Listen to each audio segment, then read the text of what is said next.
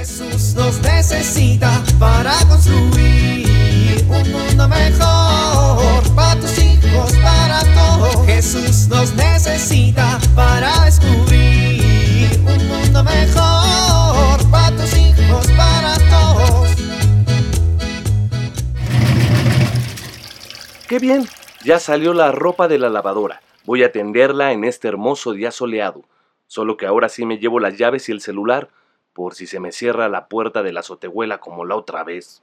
Unos minutos más tarde. Hoy es sábado. Voy a comprar de una vez las tortillas para que no se burlen de mí como el otro día. Unos minutos después. Gracias, don Chepe. Tortillas listas. Ropa lista. Solo recojo a la familia que está en la casa de la suegra y vámonos con los primos. ¿Y el sol? No, no, espérense nubes. Que, hoy tendí la ropa. No, ¿por qué tiene que llover ahora?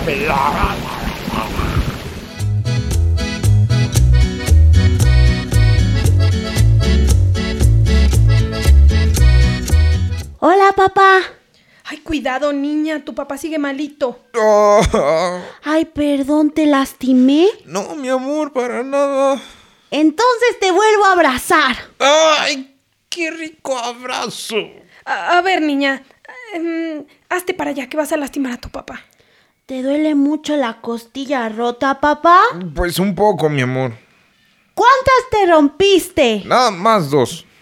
¿Y cómo te trataron en el hospital, papi? Pues muy bien, la verdad. ¿Y si te quitaron lo menso o nada más te curaron las costillas? ¿Qué? Niña, Mami le dijo a la vecina que te habían llevado al hospital y que a ver si aprovechaban para quitarte lo menso. Y niña, era una broma. entonces sigues menso. Rosito. ¿Por qué te caíste, pa? Me caí por. por descuidado. Mami dijo que por terco. Óyeme, niña. ¿Qué es terco? Cállate, niña. Pues tú le dijiste a la vecina que él era un terco. Bueno, y tú tienes que dejar de escuchar las conversaciones ajenas. Pero quiero saber qué es terco. A ver, mi amor. Mira, me caí porque me descuidé. No me fijé bien cómo había puesto la escalera y cuando iba a la mitad se resbaló. Eh, Eso fue lo que pasó. ¡Ah! ¡Qué bueno! Yo pensé que te habías caído porque mamá le pidió a Dios que te que, que pues la hiciera viuda. ¿Y también le dijo eso a la vecina? No, es que el otro día que se pelearon en la cocina, mamá dijo, Dios mío, hazme viuda, por favor. Mi amor, pero tu mamá estaba bromeando. Estos niños.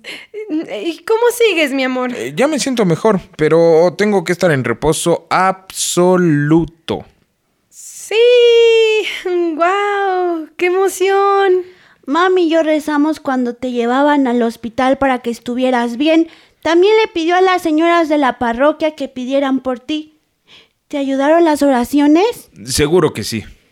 Pero si rezamos, ¿por qué sigues enfermo? Bueno, porque es una lesión que va a tardar mucho en curarse, pero las oraciones me han servido mucho, mi amor. ¿En serio? Sí, bueno, mira, en principio porque me he sentido querido y amado por todas las personas que están pidiendo por mí.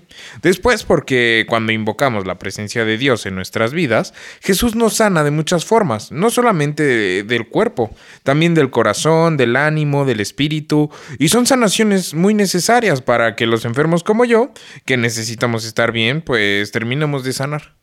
¿Todo eso? Además, cuando nos damos cuenta de que somos acompañados por Jesús, podemos mirar la gran compasión que Dios siente por todas las personas enfermas.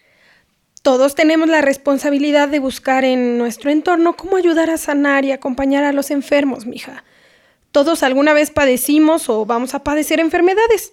Por eso es bueno recordar cuándo Jesús nos ha curado de alguna enfermedad. Y también preguntarnos eh, qué enfermedad física o espiritual nos impide vivir plenamente. ¿Para qué me dicen todo esto? Pues ya que eres tan buena para escuchar conversaciones de los demás y repetirlas, igual te puede escuchar alguien a quien le sirvan estas lecciones. ¿Me estás diciendo chismosa? Te estoy diciendo comunicativa. Ay, por eso los amo. ¡Ay! Yo también te amo, mi amor. Bu- bueno, mi amor, vamos a dejar a tu papá descansar. Vente, vamos a hacer la cena y ahorita me ayudas a subírsela. Jesús nos necesita para construir un mundo mejor para tus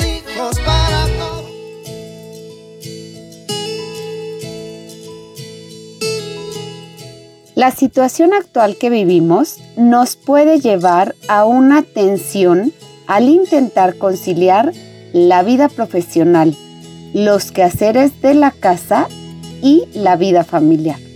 Esta tensión puede afectar negativamente a nuestra familia. Debemos aprender a conciliar las distintas actividades de cada día. Para ello, conviene que nos preguntemos, ¿qué es lo más importante en mi vida? ¿Para qué trabajo? Para lograr un equilibrio entre el trabajo y la familia, se requiere planear nuestras actividades y concentrarnos en hacer lo que debemos. Evitar el uso exagerado del Internet y las redes sociales que resultan verdaderos ladrones del tiempo. Pensar en actividades que nos permitan estar juntos, nos enriquezcan como familia y contribuyan al desarrollo de cada uno de sus miembros. Soy Pilar Velasco.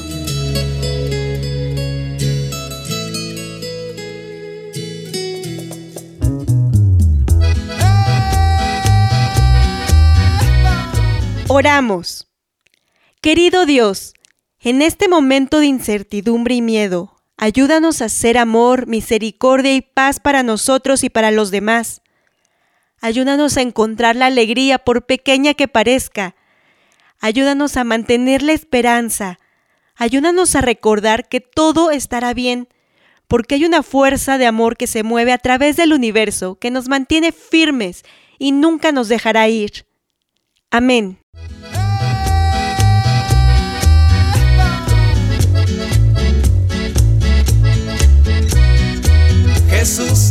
Necesita para construir. Vivir en familia. Esta semana pedirás a los miembros de tu familia que escriban una carta a algún enfermo. Seguramente en tu familia o entorno hay alguna persona que sufre de algún padecimiento o ha sido contagiado en esta pandemia. Algún otro quizá experimenta algún dolor espiritual o alguna pérdida. Siguiendo el ejemplo de Jesús, encuentra algunas palabras que pudieran reconfortar su corazón.